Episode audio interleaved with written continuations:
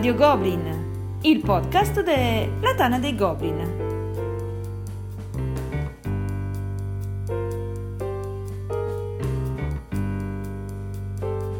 Un saluto a tutti e benvenuti a questa nuova puntata di Radio Goblin, il podcast della Tana dei Goblin. Ho nuovamente il piacere di avere con me due amici. Eh, da Ciampino, Lorenzo, conosciuto in Tana come Sbrecco. Eccomi qua, ciao a tutti. E eh, qui vicino a me, da Roma, eh, Valerio, conosciuto come Lobo. Ciao a tutti. Due personaggi che non hanno bisogno di presentazione, eh, ma che sono qui eh, per un motivo particolare, un, un nuovo tipo di, di podcast che stiamo provando a presentarvi, ma ce ne parla più dettagliatamente Marco Axaroth. Cercheremo infatti stasera di parlare un po' a tutto tondo di un autore in particolare, facendo una, un po' una scaletta dei suoi giochi più famosi e parlandone con i nostri due ospiti. E per iniziare questo nuovo formato che speriamo abbia un grosso seguito, partiamo da uno dei più famosi, prolifici e geniali, ovvero lui, Martin Wallace. Allora no, io devo andare però... via, scusate, pensavo alla puntata su Knizia. Knizia, Knizia eh, speriamo di fare anche quella, ce l'abbiamo in preparazione. Knizia è in preparazione, insomma, abbiamo grandi aspettative anche per quella puntata, ma come diceva Marco, si parla di Wallace Fortuna Stossantos, giocatore della Lazio, nato il quattordici ottobre del novantaquattro, ventiquattro anni, Rio de Janeiro. Giusto, Sbrecco? Giusto, giusto, è esattamente di lui che parleremo. Proprio di lui. Idolo dei tifosi romanisti, peraltro. Eh sì, no, insomma. Non, sape- non sapete la presa per il culo, ma io, pre- io praticamente non seguo il calcio, ho mai seguito, quindi chiedere a me di calcio è una cosa brutta. Che no, infatti, vabbè, dai, torniamo so, sulle nostre piste, torniamo all'uomo che ha sancito la prima rivolta scozzese e che ci ha regalato anche un grandissimo film con Mel Gibson. Bello, complimenti al film, bravo. Bene, bene, bene, ma Lorenzo invece ci parla di quello originale, di quello vero, quello che interessa a noi giocatori di giochi da tavolo. Sì, il Sir Martin Wallace, eh, che dire, anzitutto de- devo ringraziarti per, per avermi chiamato, perché gra- grazie proprio alla tua chiamata ho iniziato a rivedermi, insomma, la, la biografia e le, le produzioni di quest'uomo, produzioni che, che amo immensamente, che... o tutte le volte che le guardo mi rendo conto di, di quanto le apprezzo, insomma, è veramente un... Lorenzo, sei qui Dimmi. Per questo motivo, perché tu ami eh, Wallace alla follia e perché... Sì, ma alla, alla follia non lega. esageriamo, non esageriamo alla follia, non sono, sono mai stato un fan di nessuno, diciamo che apprezzo molti i suoi lavori, non tutti, ma la maggior parte, diciamo che la, la sua carriera chiude in strapositivo, cioè chiude. Ancora è vivo, eh? Non è che, non è che voglio seppellirlo. già, l'ha messo, già l'ha messo contro la cassa. Eh, L'avevo già messo. Stavo dicendo, il tuo esatto. collega invece si è guadagnato il biglietto per questa registrazione dicendomi: io se esce un gioco con scritto sopra Wallace lo compro. Quindi ecco, questo è il livello di fanatismo delle persone che parleranno questa sera. Sappiatelo voi che ci ascoltate. Beh, precedi pure, scusami per l'interruzione. Allora, parliamo del Wallace originale. Eh, raccogliendo info su di lui, eh, sono arrivato a, a questo. Allora, il signor Wallace è un ragazzone del sessantadue, inglese, che ha vissuto a Manchester per la maggior parte della sua vita. Eh, anche se ultimamente si è trasferito in Nuova Zelanda e poi in Australia. Eh, da lì eh, l'ultimo suo gioco, proprio Australia, che stava preparando da un po'. Eh, da quanto lui dichiara è sempre affa- stato affascinato dai giochi da tavolo, che da bimbo riusciva a fare solo a Natale, un po' la storia di tutti noi, eh, non vedeva l'ora che arrivasse Natale per giocare a Monopoli. Lui dichiara che giocava principalmente a Monopoli, eh, finché mh, a-, a scuola al- all'età di dodici tredici anni, ehm, che da noi sono più o meno le medie, ehm, trova un insegnante che aveva un club di gioco nella, nella sua scuola e da lì gli si è aperto un mondo, perché i primi titoli differenti che prova sono principalmente dei wargame di importazione americana, erano quelli che facevano all'interno del, del club. E dopodiché a, a partire dagli anni ottanta inizia a lavorare alla Game Workshop di Manchester, che allora non era la Game Workshop che conosciamo adesso, ma allora la Game Workshop si occupava principalmente di giochi da tavola, vendevano giochi da tavola anche lì di importazione, si dedicavano anche a giochi di produzione propria, Eh, infatti eh, nel mondo dei giochi a tavola, insomma, negli anni ottanta la Game Workshop era bella fiorente, tanto che ancora adesso, insomma, ne, ne, ne subiamo le conseguenze, cioè vediamo i rifacimenti di vecchi giochi loro. E, mh, dopodiché però, eh, dopo varie, varie eventuali... Ah, dichiara anche di, avere, di aver giocato più degli altri perché aveva lo sconto dipendenti, quindi poteva acquistare dei titoli con dei grossi sconti. Fantastico. E dopodiché ehm, lascia questo lavoro che per lui era un po' pesante, a, a quanto dice, si va a laureare, si laurea in, in qualcosa di umanistico, credo storia, insomma, de, delle scienze umanistiche. Dopodiché inizia a lavorare, fa l'insegnante, una professione che fa fino al duemilasette, ma eh, nel frattempo decide, non appena tornato da, da non appena laureato, si eh, decide negli anni novanta di sviluppare titoli. Lui non sa nemmeno perché, se glielo chiedi non so per, dice non so perché, ho preso e iniziato a farlo. Era una cosa che mi ha appassionato e ho iniziato a farlo. Chiaramente l'unica cosa che conosceva erano i wargame, quindi inizia dai wargame. E quindi intorno ai trenta anni ehm, che cosa fa? Eh, manda delle idee in giro, gli, gli, alcune vengono apprezzate, altre no, finché non, non ce n'è una che viene particolar, appena, particolarmente apprezzata, che poi diventerà Lords of Creation. E che cosa fa? Fonda una casa alla bene meglio, insomma, la, la sua casa di produzione, che poi diventa la casa di produzione storica, stiamo parlando della Warfrog, stampa una cinquantina di, di copie di Lords of Creation, pre- li carica su un furgoncino e con un amico parte alla volta di eh, Essen. Eh, stiamo parlando del millenovecentonovantaquattro. E, ecco, ad Essen c'è la svolta vera di, del, dello sviluppo di Wallace, perché lui, abituato com'era a giochi americani, principalmente di importazione americana, adesso, adesso conosce l'Eurogaming e grazie a queste nuove meccaniche si fonda la sua voglia di continuare a produrre e diventa il Wallace che conosciamo noi oggi. Eh, oltretutto Essen mh, prende contatti, un po' come succede anche adesso, prende contatti con produttori, autori e case editrici con le quali collabora tutt'oggi. Ehm, che dire, eh, chiuderei con un, un po' una panoramica di, di quella che è stata e quella che è la, la sua produzione finora, eh, che io ho riassunto in, in delle parole. Allora, la parola numero uno è ambientazione. Eh, secondo me Wallace, cioè secondo me, secondo quanto anche dichiara lui, ma si sente fortemente nei suoi giochi, Wallace inizia il suo lavoro studiando, cioè che si parli di storia, di economia o di letteratura, il suo partire dal tema di quello che sta facendo è evidente in ogni titolo. E, e qui sta ov- ovviamente la sua parte più americana. Poi chiaramente si sposa perfettamente con un disegno più europeo e questo dà il plus a tutti i suoi titoli. Eh, la seconda parola è innovazione. Non sto parlando di meccaniche originali, eh, perché lui spesso, anzi quasi sempre, attinge a piene mani da altri giochi, da altri giochi già provati, eh, ma poi le rielabora e le rende, diciamo, alla Wallace, come ogni grande autore, quando c'è la sua mano lo senti subito. E l'ultima cosa è l'interazione. Se gli chiedi, chiedendo a Wallace qual è l'elemento di ogni chiave di ogni buon gioco, quello che non può mai mancare, lui ti dice il divertimento. Ma poi se, se snoccioli bene che cosa significa divertimento, per lui è interazione. Cioè eh, dare fastidio agli altri, principalmente per, per Martin, sembra sia molto divertente. E, altra cosa che ha preso a pieni mani dal suo background da wargamer. E poi ci aggiungerei soldi brutti. soldi, soldi, anche soldi pochi.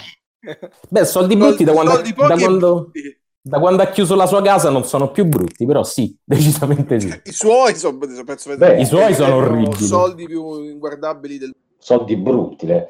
Beh, co- comunque tor- tornando a queste tre caratteristiche principali, non sono poche, specie pensando che si parla di Eurogamer, cioè abbiamo parlato di ambientazione, di interazione e di anche di una certa originalità, e quindi insomma in genere quando guardi i cento giochi fotocopia che escono a, a Essen ogni anno hanno tutto fuorché queste tre cose, quindi no, no, non è esattamente poco, insomma non sono così banali nel, nel contesto in cui produce, produce giochi. Eh, cominciamo a, par- a parlare allora dei, dei giochi da, dalla preistoria. Chi è che ci parla di Mordred o The Arrival? Allora vi parlo un po' io di Mordred. Vai. The Arrival innanzitutto è un gioco vecchissimo, perché è stato uno dei primi suoi, che è del novantanove, quindi stiamo parlando proprio di vent'anni fa. È stato poi rieditato perché questo faceva parte di una campagna che lui fece anche vendendo gli originali delle copertine di tutti i suoi primi giochi per raccogliere fondi per delle cause che, in cui lui credeva, insomma, di salute. E, al di là di questo, il gioco, come ha detto giustamente Lorenzo, è, è un wargame alla fine della fiera, un po' rivisitato. Siamo nel mondo di Layer due contro appunto Mordred, e si spartiscono l'Inghilterra e le due fazioni, che poi sono quattro giocatori, e, e fondamentalmente ci si mena. Questo è il sì. gioco.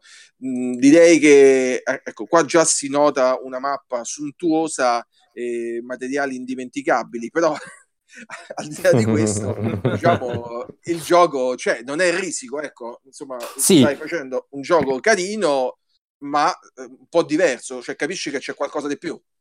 Sì, sì, guarda, sicuramente vorrei anche aggiungere una piccola cosa su Mordred, alla faccia di Lords of Ice Garden, nel senso che, che, che comunque è bel gioco, ma, ma comunque sia, volevo dire, qui, qui Wallace mette una meccanica particolare, che è quella della, della doppia, del doppio tipo di vittoria, ossia o vince un giocatore per punti vittoria, oppure vince, nel caso in cui vince Mordred, della fazione di Mordred, vince il giocatore meno corrotto, e quindi in quel caso te ne fotti dei punti vittoria, che già lì denota una, una no, non poca innovazione, insomma, nei giochi, nonostante anche nelle meccaniche qui c'è moltissima fortuna, si lanciano dei dati per fare quasi tutte le azioni, nonostante questo, questa, questa, gros- questa doppia vittoria, insomma, già nel novantanove era, no, era, beh, una bella era idea. innovativa, era un'ottima idea.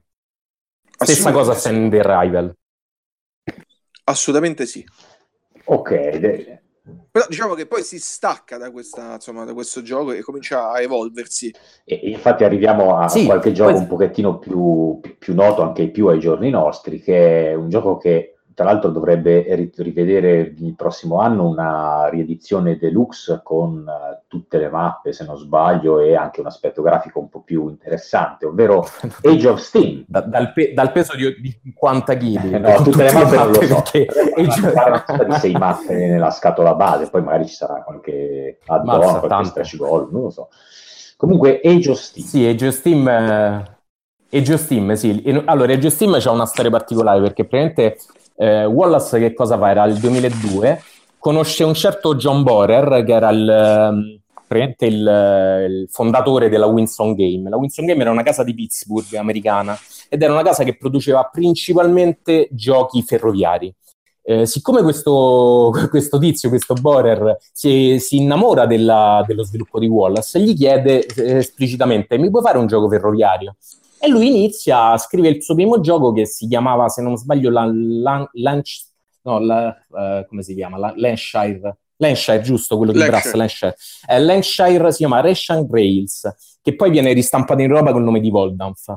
E, mh, però, a, allora, Wallace non aveva ancora giocato a milleottocentotrenta, che è il re, praticamente, dei ferroviari. Che praticamente poi mille... la Winston fa tutti i milleottocento, quindi voglio dire... Esatto, la Winston era la casa editrice, perché ormai è chiusa, ma era la casa editrice di, di milleottocento. Quindi che cosa, ehm, che cosa fa eh, Wallace? Dopo aver giocato a milleottocentotrenta, come vi dicevo prima, ne prende proprio a piene mani, proprio, ne prende quasi tutto da, da quel gioco, ci appiccica sopra un, una specie di worker placement iniziale e crea uno dei, dei suoi capolavori, a mio avviso, uno dei, dei titoli più longevi di sempre, eh, Age of Steam. Age of Steam ha avuto un miliardo di, di mappe aggiuntive, di mappe fan-made, di, di progetti, di, di, di, di varianti. È, è uno dei, dei giochi veramente più longevi, non solo di Martin Wallace, ma proprio della storia de, dei giochi da tavolo. Eh, forse il suo cugino, il suo cugino milleottocentotrenta può vantare una, una serie di espansioni e di mappe aggiuntive più larga de, della sua. Beh, ti dico, io c'è una cosa assurda, tipo le blueprints delle mappe, c'è cioè una cosa assurda uscita da Essen, per dirti, proprio siamo nella fantascienza pura. Esatto. Sì, comunque è, il, è, un, è, un, è un gioco che, come dicevo, prende a piene mani da milleottocentotrenta, lascia le stesse identiche meccaniche, quindi la costruzione delle ferrovie su mappa, il meccanismo azionario, il pick and delivery... Eh, prende tutto da lì, lo condensa in un paio d'ore di gioco, perché milleottocentotrenta sotto le quattro ore e un po' non, non si chiude, eh, anche, anche perché c'è un motivo per cui lo condensa. Lui ha sempre dichiarato che ha sempre avuto poco tempo a disposizione, quindi nonostante abbia voluto eh, nonostante gli piacciono dei giochi anche un po' più lunghi, eh, lui voleva cercare di dare la sp- stessa esperienza di gioco ma in un tempo più breve. E, e questo, è, questo è quello che ha fatto. Ecco, bre- bre- che oltretutto è... no, volevo dire brevemente un accenno a Steam e a anche Railways of the World, come si relazionano rispetto a Age of Steam. Ma il problema di Age of Steam è che è un gioco cattivo, nel senso Age of Steam si fallisce, si perde, si esce la partita brutalmente. E come a milleottocentotrenta. Sì. Sì, se non metti le house rule carine per cui vabbè va, ti facciamo rientrare con due soldini. Oddio, a Age of Steam potresti uscire dopo quindici minuti di gioco, non, sì, non so anche dopo me... dieci, perché se ti eh. sbagli a fare i calcoli all'inizio e poi è il momento difficile di realtà di questo gioco, e, mentre praticamente negli altri due giochi si è innanzitutto eliminata questo aspetto, eh, quindi giochi sempre, ad esempio in Railways, sì. in uh, Railways tu puoi prendere azioni e prendi, fai indebitarti ad libitum, sì. Certo perderai, però continui a giocare, e, e poi diciamo che ha reso tutto più bello ed elegante Railways of the World o Railroad Tycoon, come lo vuoi chiamare, nelle sue varie incarnazioni. C'è una mappa eh, gigantesca che richiede un tavolo fatto su misura, però poi ha dei bei segnalini sagomati fighissimi che quando li metti dà un senso di tridimensionalità, insomma tutto un aspetto, un look bello e divertente, insomma, ecco. Che e anche i soldi tanto. Non sono i soliti soldi di, di Wallace. No, sono i soldi della Eagle, uguali a quelli di eh, cioè, Black, c'è, un, di c'è un motivo, e infatti c'è un motivo per cui c'è la mappa figa, perché gli ha preso la Eagle. Fondamentalmente tutto ciò che faceva Wallace che alla Eagle piaceva lo ristampavano, come succederà poi col, col gioco che, che ci dirò più tardi, lo ristampavano più carino, con le miniaturine, con la mappa più figa, con i pezzetti eh, sagomati, insomma facevano questo. E eh, ne diciamoci, diciamoci, la ver- doppio, esatto. Diciamoci la verità, insomma, i, i giochi per come li, produce, li produceva la, la Warfrog, tranne che negli ultimi periodi erano, cioè, erano in guardia, ti facevano sanguinare gli occhi per, per quanto erano brutti esteticamente.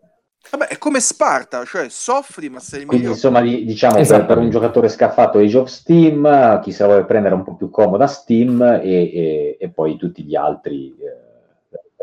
Sì, ce ne stanno tanti, Steel Driver, ce ne stanno per un, milio- tutti, un miliardo di, ci sono un miliardo di declinazioni. Dai, di procediamo, suoi. Andiamo avanti con un altro titolone che anche questo un paio d'anni fa, se non sbaglio, è passato di nuovo da Kickstarter ed è stato editato in edizione deluxe, Prince of Renaissance. Questo è un gioco assoluto, secondo me. Eh... D'accordo. La, innanzitutto lui ha inventato il concetto in questo gioco. Siamo in Italia, nell'Italia dei Principati, quindi abbiamo dei vari principati che si contendono con i personaggi storici, Lorenzo de' Medici, una serie di cose. E, um, il problema è che tu sei un mercenario, come dall'epoca, quindi combatterai eh, per le varie fazioni, cercherai di spingere una città piuttosto che un'altra. Di fatto non hai nella mappa una tua locazione, cioè tu sei quello che arriva e opera per conto degli altri, e devi anche lottare costantemente con gli altri per avere la possibilità di guadagnarti i sesterzi e diventare tu quello che guadagna di più. Qui ci sono aste ferocissime, combattimenti cattivi perché ci si mena, ci si distruggono interi eserciti, e, e soprattutto questo fatto che non devi connetterti alla mappa con l'idea questo è il mio territorio, e questa secondo me è stata un'innovazione non da poco. E ancora... Gioco meraviglioso, concordo anch'io. Lorenzo voleva aggiungere qualcosa? No, no, no, volevo dire decisamente, sono stra d'accordo con eh, Lobo, gioco geniale, fatto con quattro tesserine, quindi una mappetta, cattivissimo. Gioco, no, sì, le tessere sì, peraltro sì. Bellissime, la mappa, diciamolo tranquillamente. E vabbè, ma tanto c'è la nuova edizione adesso, quella deluxe, quindi c'è la nuova non edizione, c'è problema. Sì. E viene distribuito in Italia da Giochix, se se ne ha ancora. Quindi diciamo un'edizione che puoi avere dopo molti anni. No. Esatto. Adesso la puoi avere. Dai. Esattamente. Invece dopo, visto che mi avete messo in lista, un titolo che Lobo non sarà d'accordo, lo so, ma che secondo me invece è invecchiato maluccio, che è Struggle of Empires. Allora, vabbè, non sono d'accordo. Scusate, mi chiamano io. Di là una... Vai, vai, vai, vai. Guarda, su Struggle of Empires non sono, non sono d'accordo nemmeno io, perché...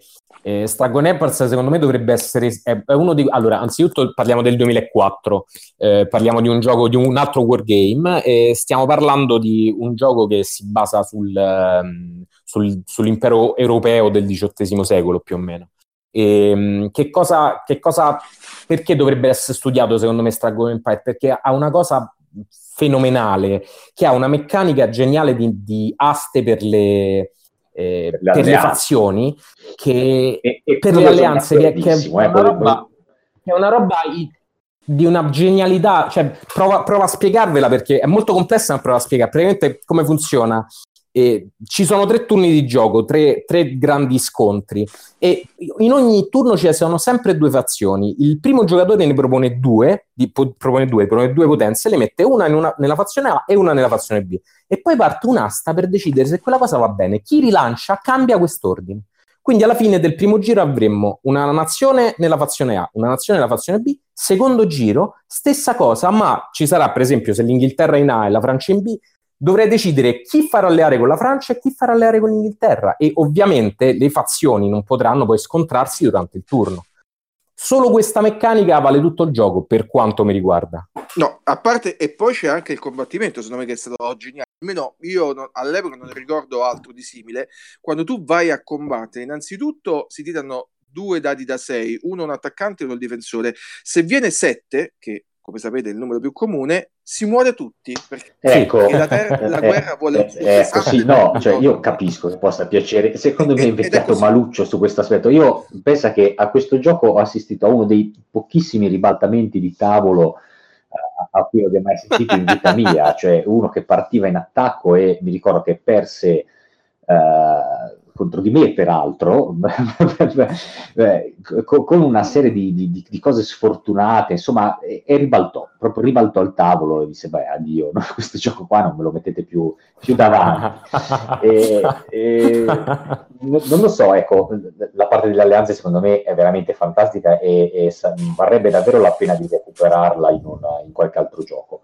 Eh, il, Sì, in realtà, in realtà questo gioco è stato ristampato col nome Conquest of Empire, sempre dalla Eagle, che gli ha fatto le, le miniaturine fighe, la mappa bella e tutto il resto. E la questa mappa enorme, mappa enorme, sì, il gioco è pesa tantissimo, quel gioco, perché è pieno di roba. E questa fortuna con i lati è stata decisamente mitigata in, in questa versione qui. Però gli appassionati ancora amano questo. No, questa, per, peraltro questa ha un altro grosso io... pregio, che ci si può giocare in sette e li regge benissimo sette giocatori. È, è uno, è uno sì, senza problemi. Giochi che, che, che, che regge un numero così alto di giocatori senza scricchiolare, diciamo.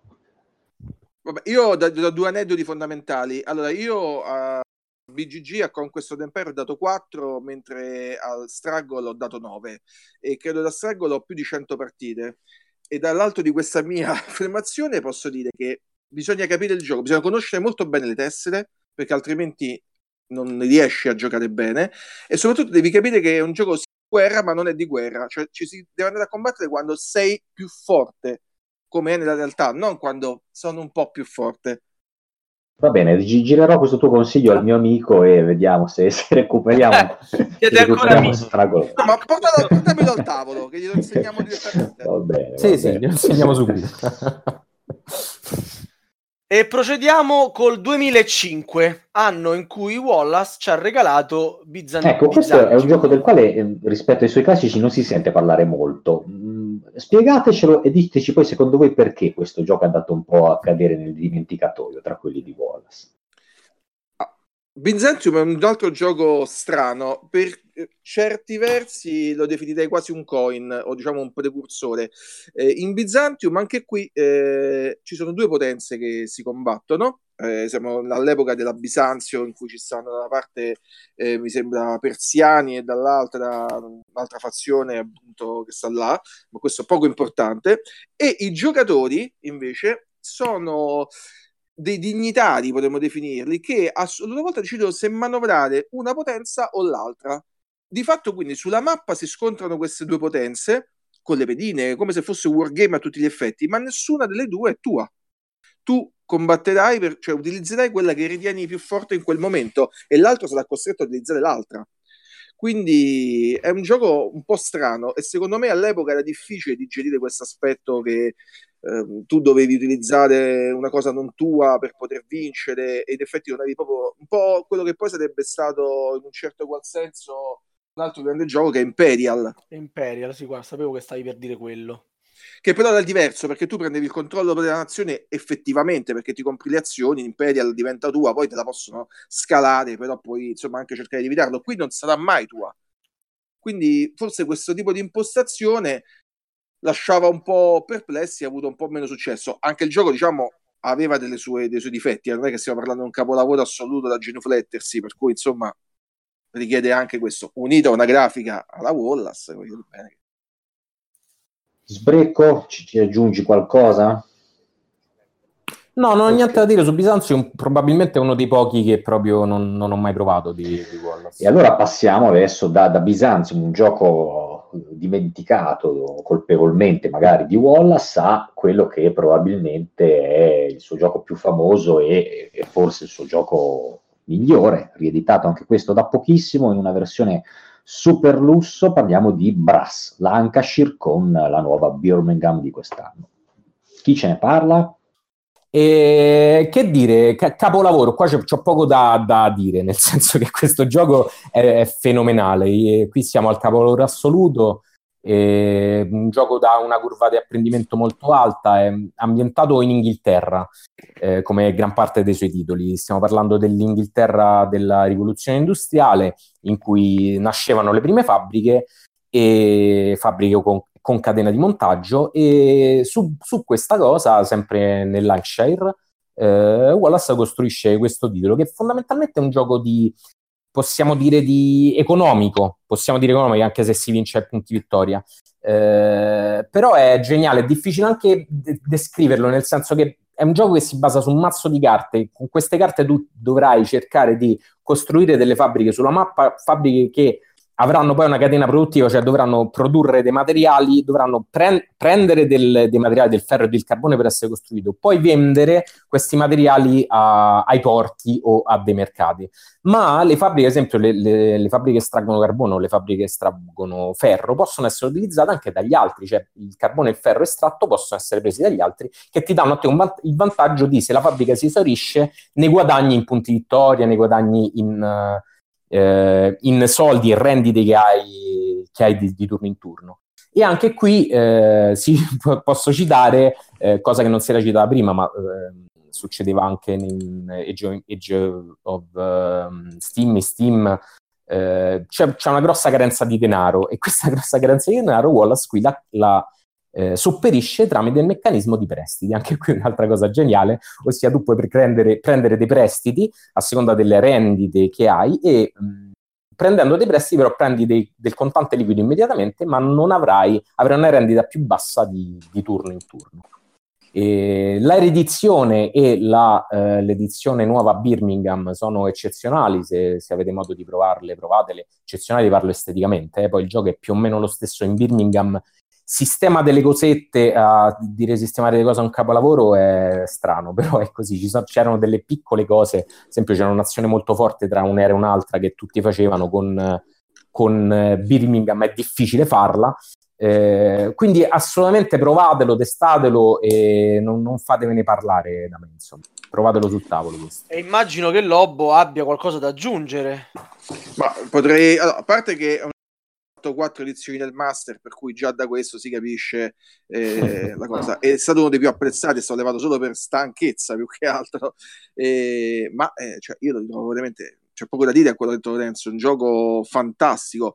Peraltro le regole non sono nemmeno difficilissime, è facile capire come funziona il gioco, difficile poi gestirlo, questo sicuramente, però insomma, si può vincere in molti modi diversi, cosa non comune, e ci si ostacola molto, si può bloccare l'avversario, insomma è un gioco dove tu puoi agire proprio contro qualcuno, questo a me dà sempre grande soddisfazione. Vabbè, questo, questo è un fil rouge che lega tutti i suoi titoli, almeno quelli citati fino ad ora. Vabbè, come anche il, la, i prestiti, no? la, la penuria di denaro e il doversi indebitare fino al, al collo, eh. Un classico di Wallace. Sì, su, guarda, sulla B non l'ho trovata, ma deve aver avuto dei problemi con le banche probabilmente quest'uomo, perché, perché è una, una cosa ricorrente, sta dappertutto questa storia di prestiti. E quindi passiamo al duemilanove, eh, che vede Wallace proporci un altro gioco che comunque eh, passa per capolavoro, passa per uno dei suoi migliori. Parliamo di Automobile. Assolutamente. Auto- allora, Automobile è, è uno di quelli... È, era il gioco preferito da Wallace prima di quello che ci daremo più là, eh, non facciamo spoiler. Eh, lui dichiara che il gioco più giocato da lui è Age of Steam e il gioco più apprezzato, quello che secondo lui gli è venuto meglio, è proprio Automobile. Eh, Pensa che io da...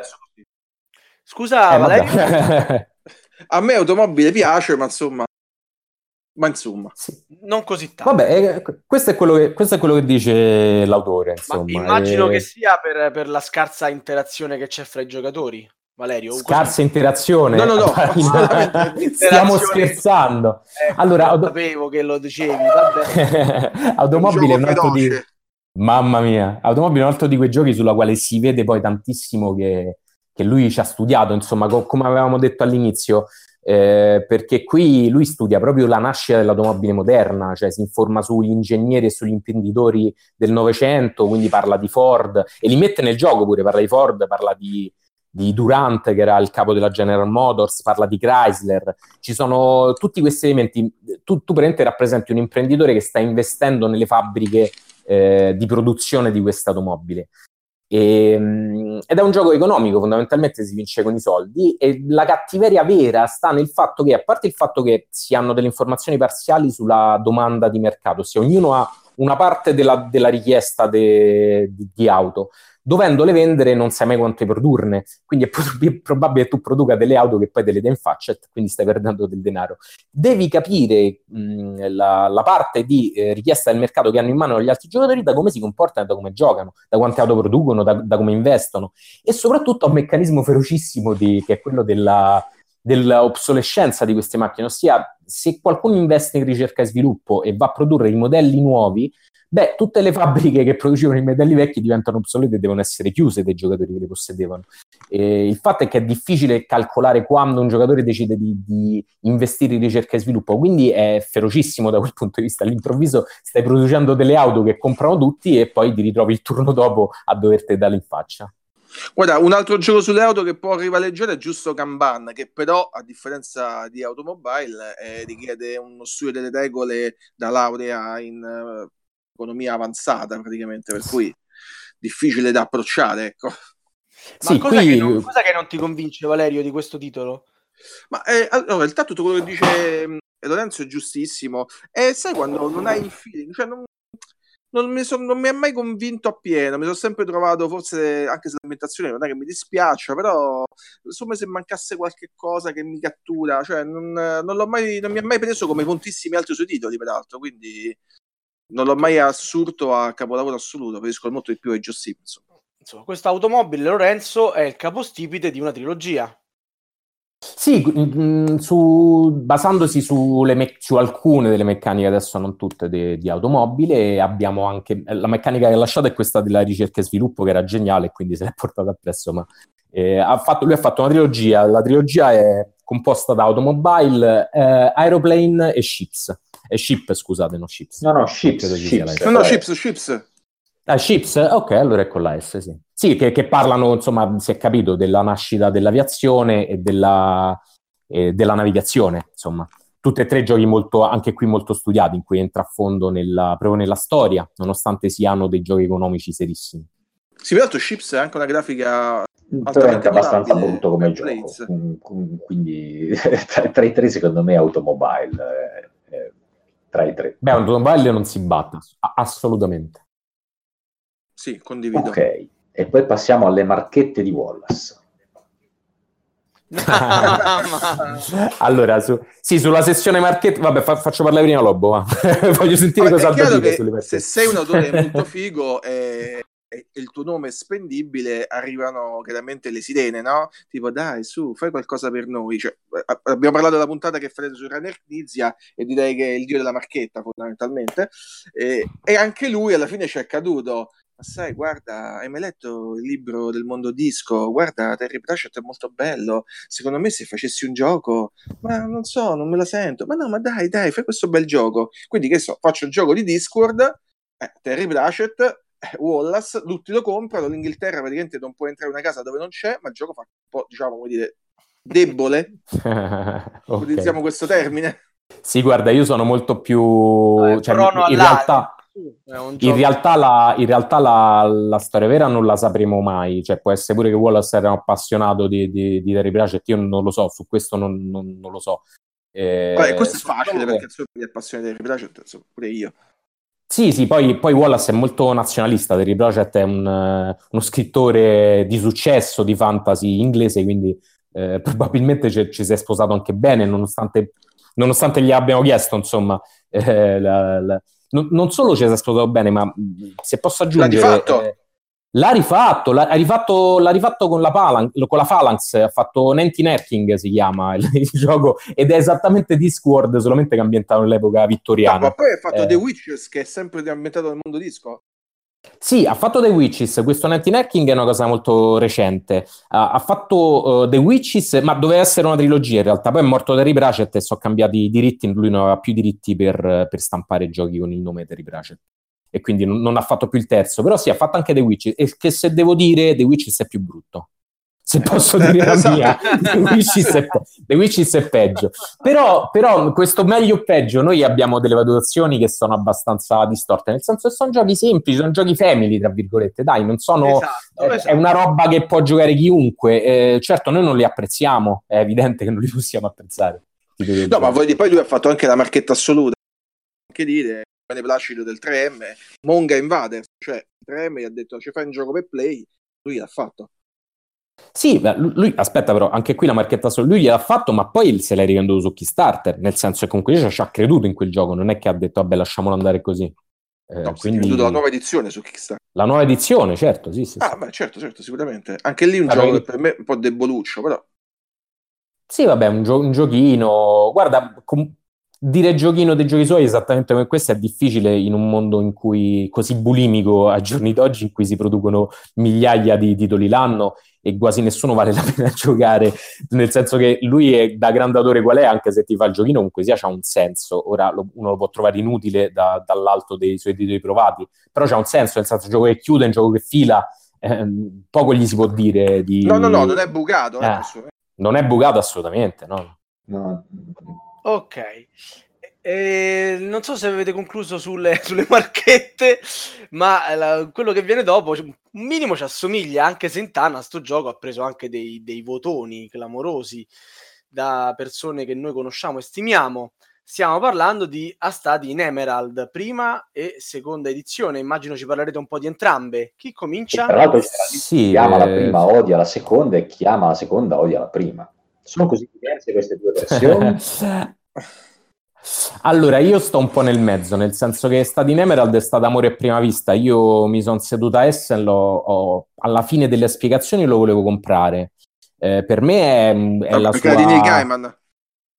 No, no, no, no per, dopo le spiegazioni, perché ho pensato, ho, ho visto quanta locura aveva messo in questo titolo e non me l'aspettavo da, da Wallace.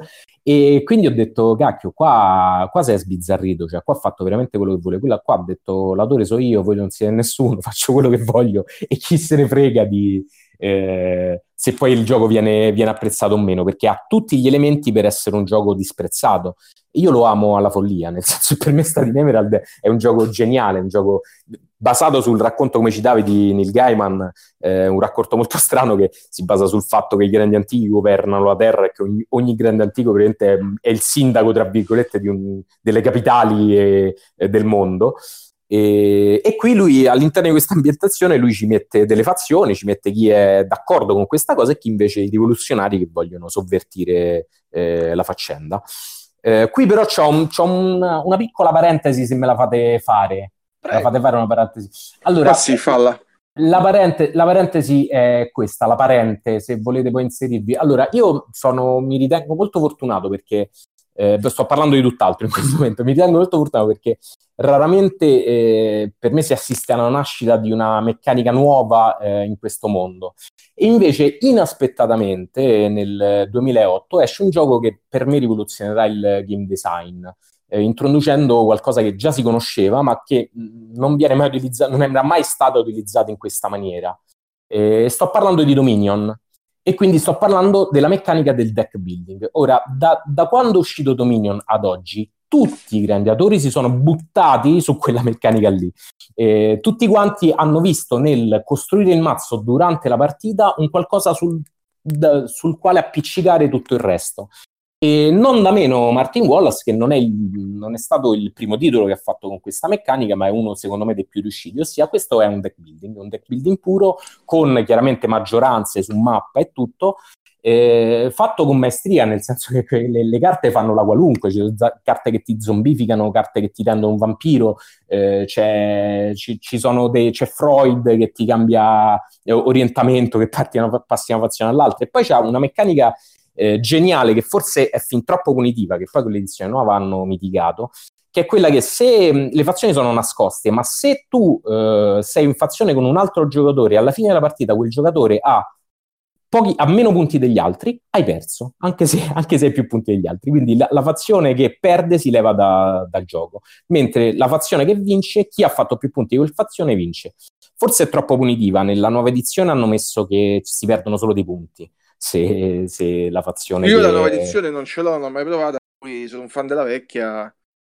Vabbè. Sì, no, ma tieniti la vecchia, nemmeno io ho la nuova edizione, però devo ammettere, io mi metto nel mezzo perché la nuova edizione non è fatta male, eh, nel senso che hanno limato tutte quelle parti in cui Wallace fa una, dim- una dimostrazione di forza, nel senso che dici io sta regola ce la metto e chi se ne frega, se vi piace bene, se non vi piace chi se ne frega, e io l'ho apprezzata questa cosa. Nella nuova edizione l'hanno, l'hanno completamente limata, gliel'hanno presa, insomma gliel'ha sviluppata l'Asmodee.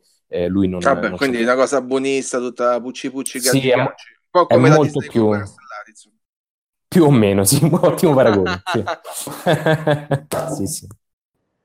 Ok, e, e poi passiamo a un titolo mh, che in realtà è il terzo, se vogliamo, di, di una serie di titoli che hanno un po' la stessa base, anche in questo caso. Ci parlate di A Handful of Stars. Sì, allora, ehm, che dire di The Handful of Stars? Anzitutto è anche questo parte di una trilogia, eh, stiamo parlando... Che poi ora con Lincoln di... diventa una tetralogia, volendo. Con Lincoln diventa una tetralogia, sì. Stiamo parlando di Pochi Acri di Neve, Few Acres of Snow, che, che uscì, non mi ricordo l'anno, insomma, era il primo. Poi uscì era il duemilaundici. duemilaundici, perfetto. Sì. Poi uscì Mythotopia, che credo duemilasedici, non mi ricordo, quattordici, e poi ci fu questo Handful of Stars, e trilogia basata proprio su quello di cui parlavo prima, ossia sul deck building. E, mh, questo Handful of Stars è fondamentalmente un gioco un po' come Mythotopia, insomma, è molto, molto simile nelle meccaniche, un gioco, un wargame, controllo territorio su mappa tramite il gioco proprio delle carte. Ci sono delle carte, tu ti costruisci questo mazzo, crei questo deck building e cerchi di conquistare territori, in quel caso pianeti, nel, nel caso di Mythotopia territori, sulla mappa per fare dei punti. Eh, anche qui tutto legato molto bene, tutto che gira alla perfezione. E, che dire di più? Non, non so. Few, Few Acre, sì, volevo dire, Few Acre era una, un tentativo... Allora, su Few Acre of Snow mi, mi ha detto, ne avete già parlato tanto, nel senso che è un gioco da due che è stato scoperto per un bug che poi lui ha, ha tappato, che poi non, gli hanno detto che non era, che gli hanno detto che non si era tappato, poi si è scusato, insomma ha avuto una, una storia editoriale un po' bruttina. Sta succedendo più o meno la stessa cosa con Lincoln, io ho visto che già lo stanno attaccando su Lincoln, non ho seguito molto la polemica perché non, non mi interessa. Prima ancora che uscisse, prima ancora che uscisse. Prima, sì, prima che uscisse gli dissero che era buggato anche quello, e, e lui ha... all'inizio ha detto, ha, ha iniziato a dire sì, però se fate questo, insomma già, già si è giustificato, quindi del tutto un, cioè, un fondo di verità in queste cose c'è, ehm, e alla luce di, di tante partite che fanno i giocatori, perché ovviamente vi dovete rendere conto che mh, i playtest sui giochi eh, sono, sono limitati, insomma il vero playtest è poi quando il gioco esce la gente si gioca, se lo apprezza e lo gioca tanto poi ti scopri i bug. E, e lì in quel caso scoprirono delle cose. A Lincoln gli stanno già rompendo per queste cose, non so come andrà a finire lì. Sì, beh, abbastanza triste, però insomma eh, neanche esce già testate pulci, insomma. Sì, decisamente triste, senza dubbio. Ah, Handful of Stars, cosa, cosa su Handful of Stars? È l'ultimo gioco che lui pubblica con la con la Trifrog. Prima, prima ho parlato di Warfrog, perché? Perché lui chiaramente da buon amante di Wargame, cioè da conoscitore solo di Wargame, il primo gioco che fa eh, lo, lo, lo marchia Warfrog perché c'ha intenzione di fare Wargame. Poi di wargame ne fa pochi, cioè mi ricordo Gettysburg, vabbè, Struggle di cui abbiamo parlato, però ne fa veramente pochini. Eh, quindi a un certo punto decide di cambiare il nome, la casa, e chiamarla Trifrog. E, esperienza che dura fino a proprio al duemiladiciassette, quindi fino all'anno scorso, eh, e poi decide di abbandonare. Eh, a detta sua, mo le malelingue diranno altro, però a detta sua lui dice che non vuole più occuparsi di, di burocrazia, non vuole più occuparsi di scartoffie, lui vuole occuparsi solo di, di game design. E quindi per questo ha, ha dichiarato, ha abbandonato insomma la mia casa storica e ho deciso di lavorare solamente per altri. Vabbè, apprezzabile, però così poi seguite meglio. Ma sì, direi che è la cosa migliore, se, se riesce a farlo me- meglio per lui. Beh, le ha provate un po' tutte comunque in carriera, no? Ha provato la via del Kickstarter, ha provato la via della, della casa editrice sua, adesso sta facendo, non dico il freelance, ma una cosa del genere. Sì, sì, anche bella, se Kickstarter casa... era sempre per la casa sua. Eh. Sì, sì, sì, certo, era un modo diverso di pubblicare i titoli. E del resto non deve essere semplicissimo campare come autori di giochi, perché devi sempre tirarne fuori di, no, di nuovi e comunque anche ogni, ogni tanto qualcuno valido. E quest'anno, oltre a Lincoln, che abbiamo già citato, ne tira fuori ben altri due. Australia e Wildlands. Chi ci parla del primo e chi purtroppo del secondo. Ma, ma allora, del primo, allora di Australia ne devi parlare, ah, ecco, tu devo parlare.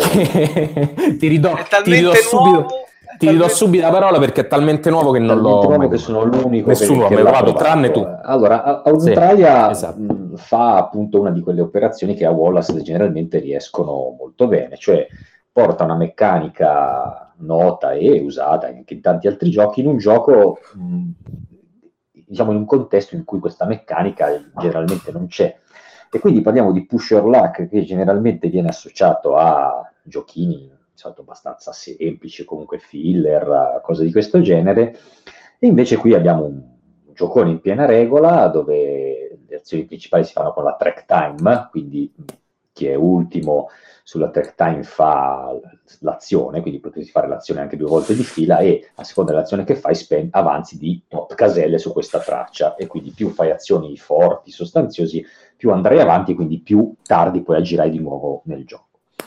Sulla traccia ci sono anche i grandi antichi, eh, perché anche qui siamo in, in, in un universo diciamo, in cui i grandi antichi hanno colonizzato il mondo, e in questi esagoni della, de, dell'Australia tu devi mettere le tue ferrovie e le tue fattorie, ma soprattutto andare col tuo esercito che hai costruito a distruggere questi, questi mostroni. E li distruggi appunto con un meccanismo di push or luck. Più sono variegate e più sono numerose le unità che tu hai messo in campo, e più hai probabilità, pescando le, le, le tessere, le, le carte, scusate, di questi grandi antichi, di farli fuori prima che loro facciano fuori te, banalmente.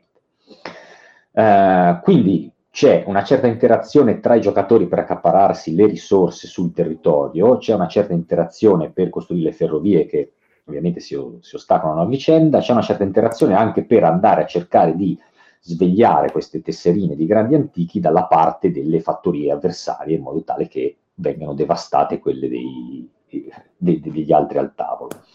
E poi c'è la corsa ad uccidere i grandi antichi, che forniscono una bella fetta di, di punti vittoria per il gioco. Eh, il gioco, allora, devo dire, non, al primo impatto non è eccezionale, però quantomeno tra le, mi sembra di rivedere un po' il Wallace di una volta, e quindi l'ho, l'ho, l'ho ordinato, mi deve poi adesso ancora arrivare, eh, in mezzo diciamo a tanti giochi veramente molto molto piatti e molto già visti che ho provato a Essen, ho provato tanti giochi che erano già vecchi, Uh, solo la, già la prima partita. Questo quantomeno ha qualcosa di, di diverso, poi bisognerà vedere un po' sulla lunga, media lunga distanza com- come regge l'urto di, di quattro giocatori, se questi grandi antichi diventano solo carne da macello, sono effettivamente un, un potenziale concorrente per la vittoria, perché in teoria potrebbero vincere anche loro. C'è qualcuno che già si, si sta lamentando del fatto che siano troppo semplici da, da sconfiggere. E, e vediamo quindi un po' come regge l'urto del tempo, però perlomeno è qualcosa di, di, di piacevole e di, di, di diverso da giocare, ecco, un gestionale diverso dal solito sicuramente. Mentre di Wildlands preferisco non parlare, ci parla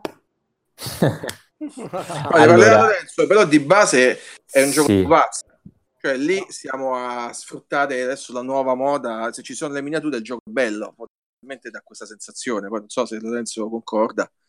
Allora io cercherò, da come ne parla Marco è, vi- è evidente, è già evidente, da come ne parla Marco è già evidente qual è la sua opinione e purtroppo la mia non differisce, nel senso che è un gioco di Wallace, quindi è, come abbiamo detto prima, eh, il gioco funziona, il gioco gira e tutto, eh, purtroppo è un gioco... È, è un gioco evidentemente su commissione, cioè nel senso che probabilmente eh, se lui avesse dovuto svilupparlo per conto suo e eh, pubblicarlo per conto suo non sarebbe uscito in questa maniera questo gioco, perché questo è un gioco di miniature in cui veramente c'è, c'è una mappa, tu sei una banda di avventurieri che deve recuperare dei cristalli all'interno di una, di una mappa del gioco, ci sono due, due mappe diverse sul fronte e retro del tabellone.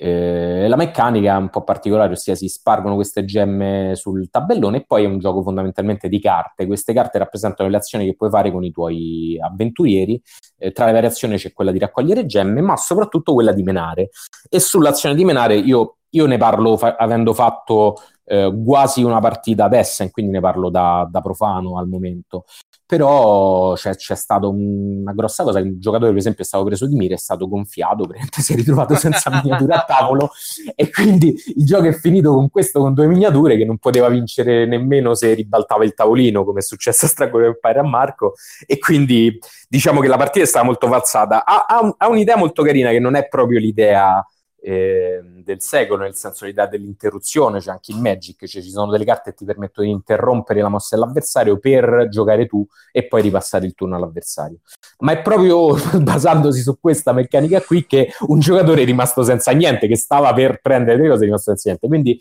diciamo, come vogliamo definirlo, fortuito? Non so, eh, a me risulta sempre difficile dare no, dei, è, dei, è, dire, è che, è brutto, è, dire è, che è brutto un, un gioco di prototipo, eh? È un'idea di gioco. È un'idea di gioco. Loro dovevano uscire con un gioco per, per, per essere probabilmente. Hanno detto no, va bene, a, a posto così, ci mettiamo le miniature e, e siamo è a posto così.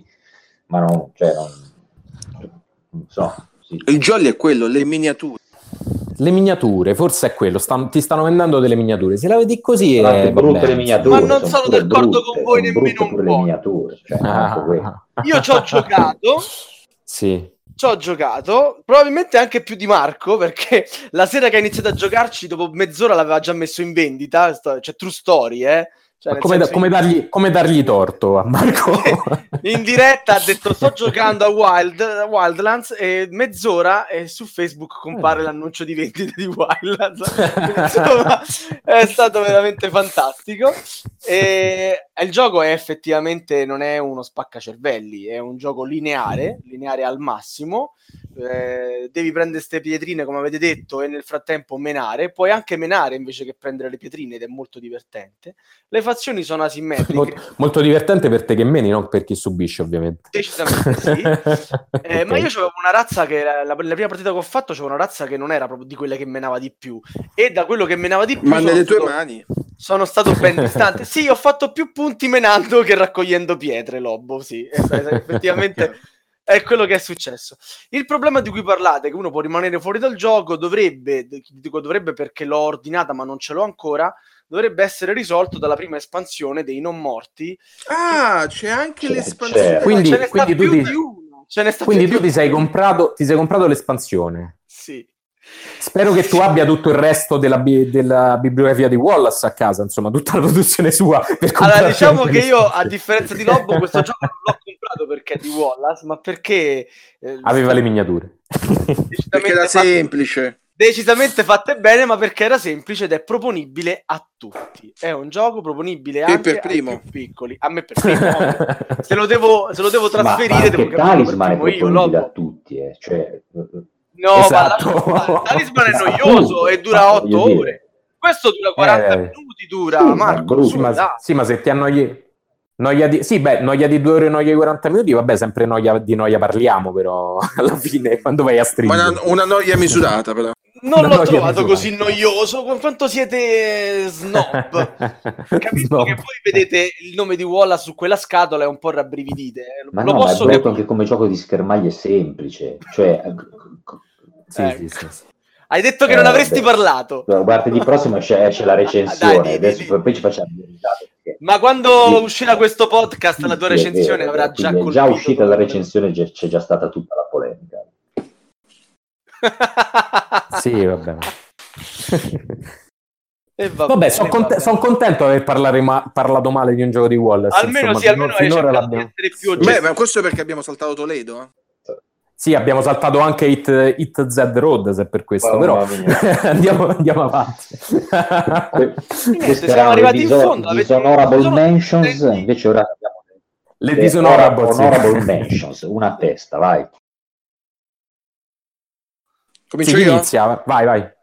Allora, io chiaramente, essendo anziano e amando sempre il vintage, vado a pescare nel torbido e tiro fuori Liberté. Olè. Altro gioco che è stato anche riedito, eh, che poco apprezzato, probabilmente poco noto. Eh, secondo me era un gran gioco, era il duemilauno quando l'ha pensato, tre fazioni nella Francia della Rivoluzione.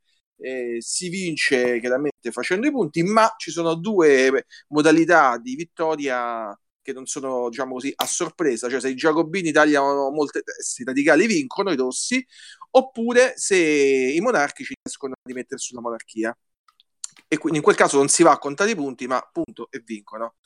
Eh, è molto bello, sono, è molto bilanciato, bisogna fare tante cose, ci si dà come al solito fastidio a non finire. E, e bisogna trovare accordi per formare il nuovo governo, quindi anche, c'è anche questo sistema di alleanze che poi si tradiscono. A me è piaciuto moltissimo, l'ho trovato un gran gioco. Bene, Sbrecco? Sì, io volevo citare un gioco che si dis- distanzia molto dal, dalla produzione di Wallace, un gioco rieditato quest'anno dalla Osprey, che è la stessa casa che gli ha fatto Wildlands quest'anno, e sto parlando di London. Eh, perché se ne distanzia molto? Se ne distanzia molto perché l'interazione è prossima allo zero in questo gioco, nel senso che è veramente minima, ci si dà fastidio pochissimo, eh, ma ha, ha dei grossi vantaggi, che anche questo con un mazzetto di carte, nel caso della prima edizione c'era anche una mappa, ma poi si sono resi conto, come, come mi ero reso conto io alla prima partita, che, che la mappa è totalmente inutile, hanno messo delle carte che fanno la stessa cosa della mappa nella nuova edizione. Eh, un gioco di carte in cui praticamente è un hand management, in cui devi gestire la tua mano di carte. Eh, il plus del gioco sta nella, nella povertà, ossia tu, tu calerai queste carte, anche qui eh, meccanica come dicevo innovativa, cali le carte, non è che le usi, le cali e poi le usi con una secondazione, quindi prima ti fai questo display di carte di fronte a te, poi le, le, le utilizzi tutte quanto, la, tutte quante, la maggior parte delle quali vengono poi girate, quindi non serviranno più niente nel corso della partita. E, mh, dopodiché, a seconda di quanti, quante carte hai davanti, quanti mazzetti ti sei creato, prenderai dei punti povertà. E i punti povertà non sono nient'altro che dei malus a fine partita. Alla fine della partita chi ne ha di più perderà talmente tanti punti che bisogna stare sempre attenti a quello che si fa. Eh, questo gioco, chiaramente London dal titolo, anche questo ambientato in Inghilterra, a Londra, durante la costruzione della, eh, della città. Infatti noi non siamo altro che dei costruttori che stanno costruendo le città di Londra. L'ho giocato parecchie volte, l'ho proposto spessissimo, perché tre regole in croce, eh, durata limitata, dà esattamente quello che ti deve dare ed esce dagli schemi. Questo sistema di gestione carte esce decisamente dagli schemi. È vero, a me è piaciuto molto anche a me. Ebbene. Però io farei un'altra menzione così a volo, come si dice. Vai, vai. Avanti, certo. Vai. Ed è una menzione non perché piace a me, perché in realtà a me manca tantissimo, se devo essere sincero, ma è Tinder Stringer. Oh, bravo, hai ragione. Tutto. Hai fatto proprio bene a nominarlo, Tinder Stringer. Perché, per chi non lo sa, è stato prodotto da noi, è stato il secondo gioco dei Goblin, edizione italiana, dopo Tulip Mania, è stato un grande successo, è piaciuto molto, l'abbiamo venduto ai nostri soci a poco, e adesso a me il gioco non fa impazzire perché forse non mi prende questa cosa dell'alluminio, eh, di andare a prendere lo stagno nelle miniere, però al di là di questo il gioco funziona, è bello. Il gioco sì, è decisamente. Concordo, sì, sì, sì. concordo. Bello. Ebbene, e quindi abbiamo parlato un po' di Wallace e teoricamente saremmo anche arrivati un pochino. Ne abbiamo detti tanti. Beh, fare chiudere una produzione così vasta è difficile, insomma, abbiamo citato i, tra virgolette, i più famosi, quelli più significativi. Però no, vabbè, c'è anche quello il preferito di Salvatore che abbiamo saltato, però insomma io e Lorenzo lo sappiamo bene perché ti ho messo a giocarlo, ecco, più volte. Eh, il Pongo, mi sembra. Il, il Pongo, il Pongo di Wallace. Ai figli, esatto. Molto sì, semplice, sì, sì. Adatto a tutti. Ma... meccanico origi- caro il mio spirito sono Lobo, ora vediamo veramente quanto ne sapete di Wallace, perché siamo arrivati al domandone finale, che per Vabbè, l'occasione è più di uno, sì. Quindi levate i vostri, i vostri appunti, le cose che vi siete scritti, spengete il video del computer, tutto quanto, il tablet, quello che ci avete davanti. Sì, sì, lo sto spengendo ora. Eh, immagino. eh, e rispondetemi a questa domanda. Eh, quanti giochi ha prodotto Wallace, Lorenzo? Eh dai, ma che domanda è? Ah, tra, più, tra di, que... più di trenta, più di quaranta, più di cinquanta, di meno. Quanti ne ha firmati? Sì, sì. Ma allora, eh, faccio un rapido calcolo. Ha iniziato nel novanta... No, secco. Più o meno di cento. Meno, meno. Meno, meno sicuro. Di, di settantacinque. Meno. Valerio? Ma secondo me siamo sui quaranta. A occhio, braccio. A occhio quaranta. Lorenzo? Guarda, in venti anni quanti ne può aver fatto? venticinque anni, quanti ne può aver fatto? Una trentina, quaranta, se, senza escluse l'espansione ovviamente. Beh, ovvio, sì, ovvio, ovvio, ovvio. No, avrà fatti una, una trenta, trentacinque, vabbè, non lo so. Un punto per Lobo, sono più di cinquanta. Porca è uscito sos. prima è uscito prima Age of Industry o Waterloo, Lorenzo? Oddio. Eh, Subito Waterloo, Waterloo. Valerio? Secondo me Age of Industry. E invece Waterloo, che è del duemilanove, mentre Age of Industry è del duemiladieci. Ecco. Eh vabbè, bastardo. Lo... Eh direi. Beh, scusate, eh. Quello mi fa giocare col Pongo e io gli faccio le domande. Waterloo a dicembre, Age of Industry a febbraio. Certo. Esatto.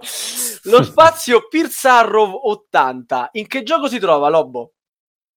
Ma che c***o stai a dire? Eh, non ne ho idea. È Pizzarro. Una delle macchine di Automobile, ma vergogna. Marco. E invece, Sbrecco, tu che sei più preparato, la eh? carta Dimwell, in quale gioco si trova? Dimwell? Sì. Ma sarà, sarà in Ar- Ankh-Morph. Grande! Oh, la becca! E questo è un alieno. E adesso questa è una domanda un po' complicata, ma so che ce la potete fare. Lobo, ci sono più carte in Rise of the Empire o in Gettysburg? Ok. Ok, ma davvero mi stai chiedendo questa cosa? Certo.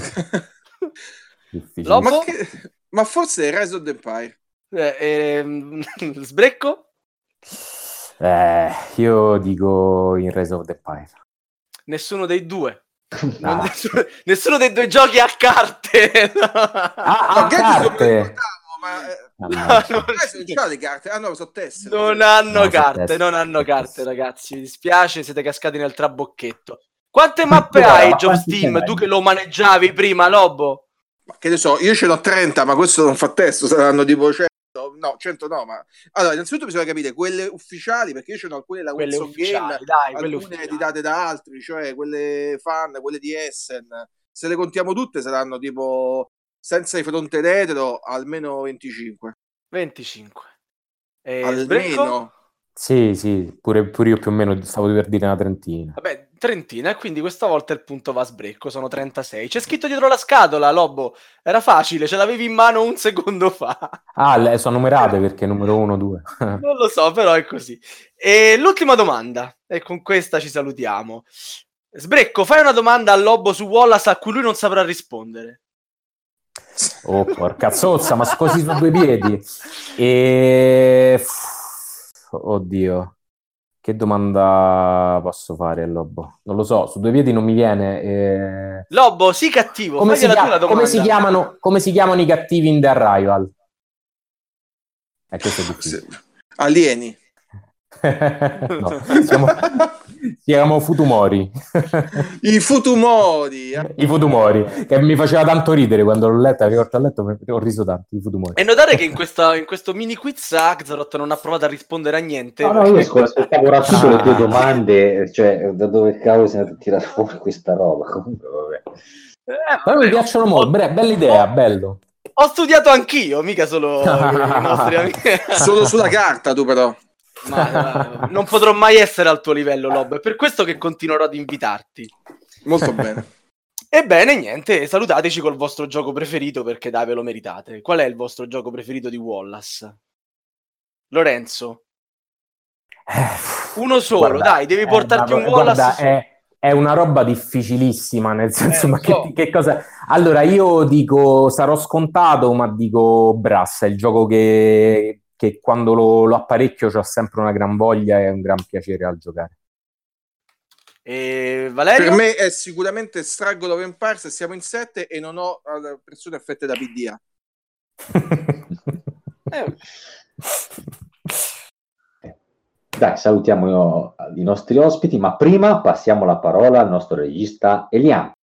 Un saluto a tutti, come già anticipato in puntata, noi abbiamo già in programma un paio di, di idee, un paio di nomi per questo format monografico, però ci interessa sapere anche direttamente da chi ci ascolta eh, i nomi degli autori più interessanti da trattare nelle prossime puntate. Per farlo potete scriverci alla nostra email podcast chiocciola goblins punto net, oppure potete scriverci tramite la nostra pagina Facebook o il canale Telegram.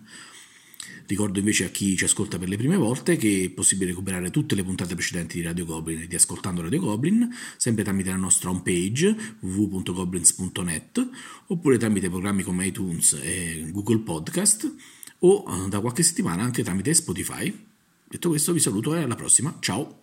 Grazie a tutti, buonanotte. Ciao, ciao, ciao, buonanotte ciao, a grazie, tutti. Ciao, ciao, ciao, grazie. Avete ascoltato Radio Goblin, il podcast della Tana dei Goblin.